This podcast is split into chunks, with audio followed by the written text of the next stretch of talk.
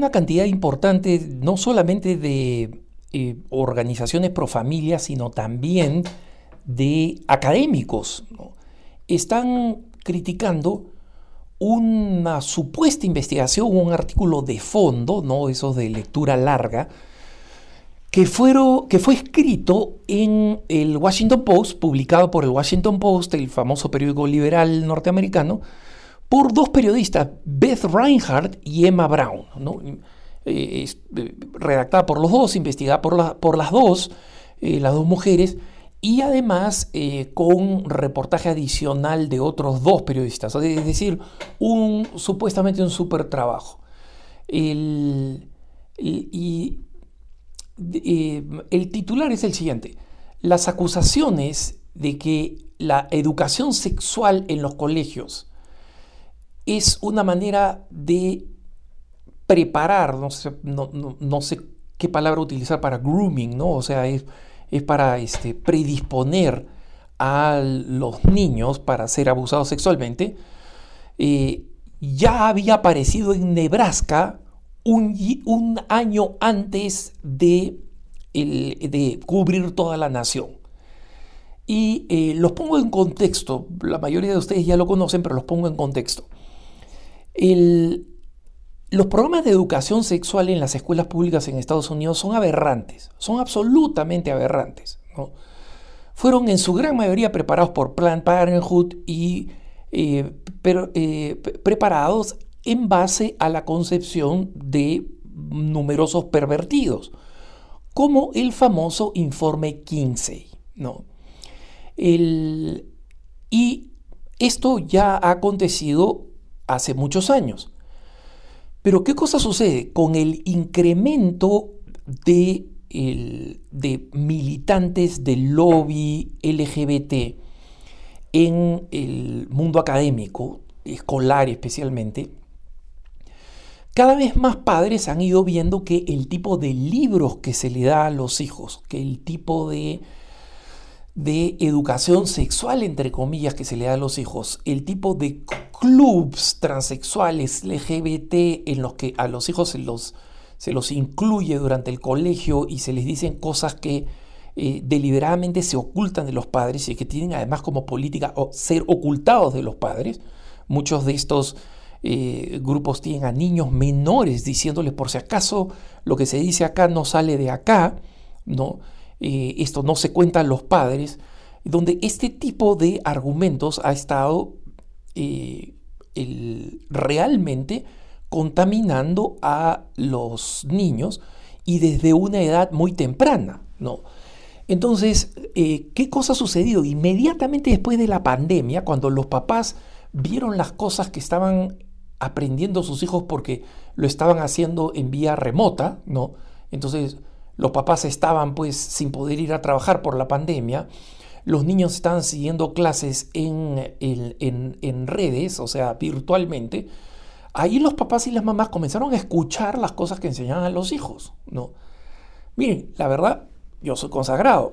Conozco papás y mamás. Y si yo fuera un papá o una mamá, no hay manera, no hay manera de que no estaría enterado. Y pues, conozco papás y mamás que están enterados al milímetro del tipo de educación que reciben sus hijos, especialmente del tipo de educación sexual, y en la gran mayoría de estados, salvo en los estados que son de tendencia fascista, pues como el estado de Nueva York o el estado de California, donde los papás no pueden recusar a sus hijos de este tipo de adoctrinamiento ideológico, ¿no? Eh, en la gran mayoría de los otros estados los papás pueden decir no, no, no, no voy a dejar que mi hijo vaya a estas clases de educación sexual, ¿no? Y una mamá, eh, es más, la mamá de uno de mis ahijados, ¿no? Me contaba que ella, sus papás ultracatólicos, no tenían dinero para mandarla a un colegio católico privado, lamentablemente. Pero la, estaban ultra informados de las cosas que se hacían, ¿no? Y, este, el, y, y constantemente estaban, estaban al tanto de en qué actividades su hija no iba a participar. y pedían eximirla de las cosas que no iban a participar. Y uno de ellos eran los entrenamientos, entre comillas, de educación sexual, donde se enseñaban cosas bastante aberrantes, tan aberrantes que no puedo decirlas en un programa, digamos, en un, en un, eh, en un podcast eh, católico, ¿no? Sin desedificar. Pero era básicamente entrenamiento para la autocomplacencia o para las relaciones sexuales eh, entre menores, ¿no? Entonces, todo esto bajo el dicho de que, oye, mira, los jóvenes igual van a tener relaciones sexuales, entonces mejor que sepan, pues, este, cómo evitar enfermedades sexuales, cómo eh, evitar el embarazo, mejor informarles, ¿no? Y en muchas ocasiones, justamente lo que hacen es promover esas relaciones sexuales que, según ellos, ya se estaban produciendo, cuando no se estaban produciendo, especialmente de donde venía, eh, de, donde, de, de, de, de este pueblo bastante conservador en el estado de Colorado, donde, de donde venía esta, esta, esta mamá, ¿no? Y ella me decía, mira, no solamente me decían, no vas a ir a esa clase, sino que mis papás me entrenaban porque todos esos chiquillos, tus compañeros, están siendo, les están lavando el cerebro y tú eres una este, muchachita independiente que piensa por tu propia... De, con tu propia cabeza, y es decir, no solamente la sacan, sino que le dan el refuerzo psicológico para que no se sintiera pues que la estaban eximiendo, ¿no? Pero bueno, este artículo en realidad comienza a mostrar eh, la, la corriente que ha habido en los últimos dos años entre los padres de, de familia que han decidido primero, comenzar a cuestionar el tipo de libros que les son dados para lectura, ¿no? Y donde, que incluye un número significativo de libros sobre actos sexuales, incluso actos sexuales pervertidos. Esos libros existen. Y los liberales que quieren defenderlos dicen, mira, es simplemente para dar la perspectiva a una minoría oprimida, ¿no? O sea, un, un, un homosexual que escribe sobre relaciones homosexuales, esos tiene que ser leído porque tiene que ser respetado. Entonces, sin pensar en que tienen que ser respetados los niños, especialmente cuando mucha de estas literatura, eh, mucha de esta literatura que no debería leerla nadie, ni yo a mi edad, ¿no? Pero se las quiere dar a jóvenes que están, o, o niños que en, en edades increíblemente tempranas, ¿no? Entonces, el artículo de una manera... Eh, Eh, indirecta, eh, oblicua, sutil, básicamente es un, un largo artículo donde se le da una paliza a esta, este primer movimiento antieducación sexual que nació en, en Nebraska, en el estado de Nebraska, de forma muy exitosa, y cómo los padres de familia dijeron, mira, si el Partido Demócrata no nos va a defender, entonces vamos a ir al Partido Republicano. Y allí donde encontraron este, líderes del Partido Republicano que decían, sí, mira, no nos parece, pero no es para tanto, dejemos que los expertos, entre comillas, ¿no? este, decidan esto. Estos padres de familia dijeron, ni hablar, nos com- comenzamos a militar, nos metemos, nos organizamos y le sacamos a este... Um, al... A, El, a, a, al Partido Republicano, candidatos que estén dispuestos a pelearse por nosotros los padres de familia, ¿no? Entonces, estas dos periodistas, eh, Beth Reinhart y Emma Brown, básicamente argumentan que todo esto es una revuelta ultraderechista contra educación sexual de total sentido común, que no debería escandalizar a nadie, ¿no? Y lo curioso es esto, eh, en su artículo, para que vean el abismo que hay entre la mentalidad liberal y los padres de familia que se tienen que encargar de sus hijos, ¿no? Entonces, Reinhart y Brown ponen como ejemplo el radicalismo puritano, ¿no? Cuando estos padres de Nebraska se opusieron al programa de educación sexual de Nebraska. Miren, en Nebraska estamos hablando de un estado relativamente conservador. Hay estados más conservadores Nebraska, sobre todo la Nebraska en el este del estado, donde está Omaha, por ejemplo, o, o donde está Lincoln, eh, que es una ciudad universitaria, tiene gente más liberal, ¿no? Escoge representantes demócratas, pero en general el estado es un estado rural y la gente quiere proteger a sus hijos, todavía hay familias numerosas, etcétera, ¿no? Entonces, el Reinhart y Brown dicen, mira, eh, el Departamento de Educación de Nebraska eh, propuso unos estándares de educación de salud, ojo, ¿no? Incluyendo una educación, unas guías para educación sexual grado por grado, o sea, año por año en el colegio, ¿no? Y esto es lo que explican Brown y Reinhart como lo más normal del mundo, a lo que estos padres locos extraderechistas, ¿no?, se, se terminaron oponiendo.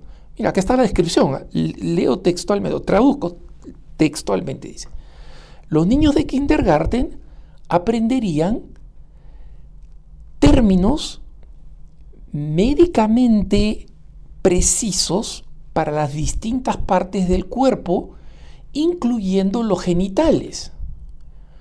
Y aprenderían también acerca de matrimonios interraciales, como si ese fuera un problema, ¿no? Y también familias del mismo sexo. O sea, acá estamos hablando de niños que vienen del, del, del, del, de la granja, que vienen de la chacra, que vienen del campo, ¿no? Pues la gran mayoría de la población y la más productiva de Nebraska es rural, ¿no? Entonces quieren que estos niños en kindergarten, en kindergarten, aprendan los términos médicamente correctos para las distintas partes del cuerpo, incluyendo los genitales, ¿no? Entonces, que un, un niñito de kindergarten sepa que, oye, ¿sabes qué? Eh, los negros y los blancos se pueden casar, y los hombres con los hombres también se pueden casar, y los hombres con las mujeres, y las mujeres con las mujeres también se pueden casar. Y esto que tienes aquí este, se llama tal médicamente, y esto que tienen las mujeres se llama tal. Eso es lo que ellas creen que es normal. Sigo, ¿no? También aprenderían el concepto de consentimiento sexual, ¿eh? aprenderían el, consenti- el término de consentimiento sexual y cómo decir no claramente, cómo decir no claramente. Claro, lo presentan así, pero un niño de kindergarten, los papás tienen que saber cómo lo cuidan, cómo utilizan su lenguaje, porque un niño de kindergarten, por Dios, kindergarten, tiene que aprender sobre lo que significa consentimiento. Consentimiento no solamente significa decir no, también significa decir sí. Vas a enseñarle a, un, a una criaturita de kindergarten qué cosa significa decir sí sexualmente. O sea, se dan cuenta de lo depravado que está. Y lo curioso es que estas dos, este, eh, esta, estas dos periodistas, Reinhart y Brown, ¿no?, una de las cuales... Eh, digamos, se, se jacta de que tiene un hijo varón y que ha escrito un libro sobre cómo educarlo, etcétera, etcétera. O sea, ¿de verdad cree que su hijo en kindergarten es lo que tiene que aprender? Después siguen diciendo, los niños del primer grado aprenderían las definiciones de qué cosa es identidad de género y cuáles son los estereotipos de los roles de género. O sea, ¿cuáles son los estereotipos? Es decir, a un niñito de kindergarten le quieren, hacer, le, le quieren enseñar sexo y parejas del mismo sexo. Al de primer grado, no, o sea, después de kindergarten, al de primer grado le quieren enseñar sobre los estereotipos de género. Es decir, la sociedad nos impone, para llamarlos estereotipos, que las mujeres usan vestido y que los hombres usan pantalón. Pero no, hay diversidad de género. Tú, periquita, puedes usar pantalón y puedes sentirte hombre. Y tú, Juanito, puedes querer utilizar una faldita como tu amiguita de ahí y también puedes querer jugar con muñequitas Barbie. Eso lo quieren enseñar en primer grado. Y Luego, el sentido de la orientación sexual, acá sigo leyendo a, a Reinhart y Brown, ¿eh? El sentido de la orientación sexual sería explicado recién en el tercer grado. Tercer grado, hermanos. Entonces, ¿se dan cuenta? Si es que tú ya le estás diciendo que hay estereotipos de género y que hay distintas definiciones de identidad de género, ahí no les estás explicando ya cuál es el sentido de la orientación sexual. ¿O estás pensando que los niños se tienen que quedar absolutamente confundidos hasta que se los expliquen en el tercer grado? Entonces, cuando los papás de Oklahoma dijeron esto y forzaron a los congresistas, perdón, Nebraska, y forzaron a los congresistas de, a congresistas de Nebraska a rechazar esto, Beth Reinhart y Emma Brown lo presentan como aquí, ese fue el gran golpe de la ultraderecha, sacar estas cosas del programa de educación. Y esa es la razón por la cual, hermanos, yo insisto eh, de que, que, que si nosotros, los padres, no se organizan para saber qué es lo que están enseñando a sus hijos, entonces eh, esto está pasando en la gran mayoría de nuestros países. Eso es lo que le están enseñando, ¿no? Y lamentablemente los, los, los latinoamericanos en general somos muy malos para organizarnos. Somos perezosos, somos individualistas, pero nuestros hijos van a terminar trabajando el, pagando el precio, ¿no? Recuerdo una mamá en el Perú que se organizó durante la pandemia para pedir que los colegios privados bajaran el costo de la mensualidad de la educación, porque los papás que no tenían trabajo este, o que tenían unos trabajos muy reducidos no podían seguir pagando los precios. Y claro, los colegios privados decían, oye, mira, la mayoría de lo, del costo está en los profesores. Lo que tú estás pidiendo es que nosotros recortemos el sueldo a los profesores o los votemos, y eso, o sea, sería malo para la escuela. Pero los padres se organizaron, salieron en televisión, hacían constantemente estos pedidos, o sea, estaba, se organizaron.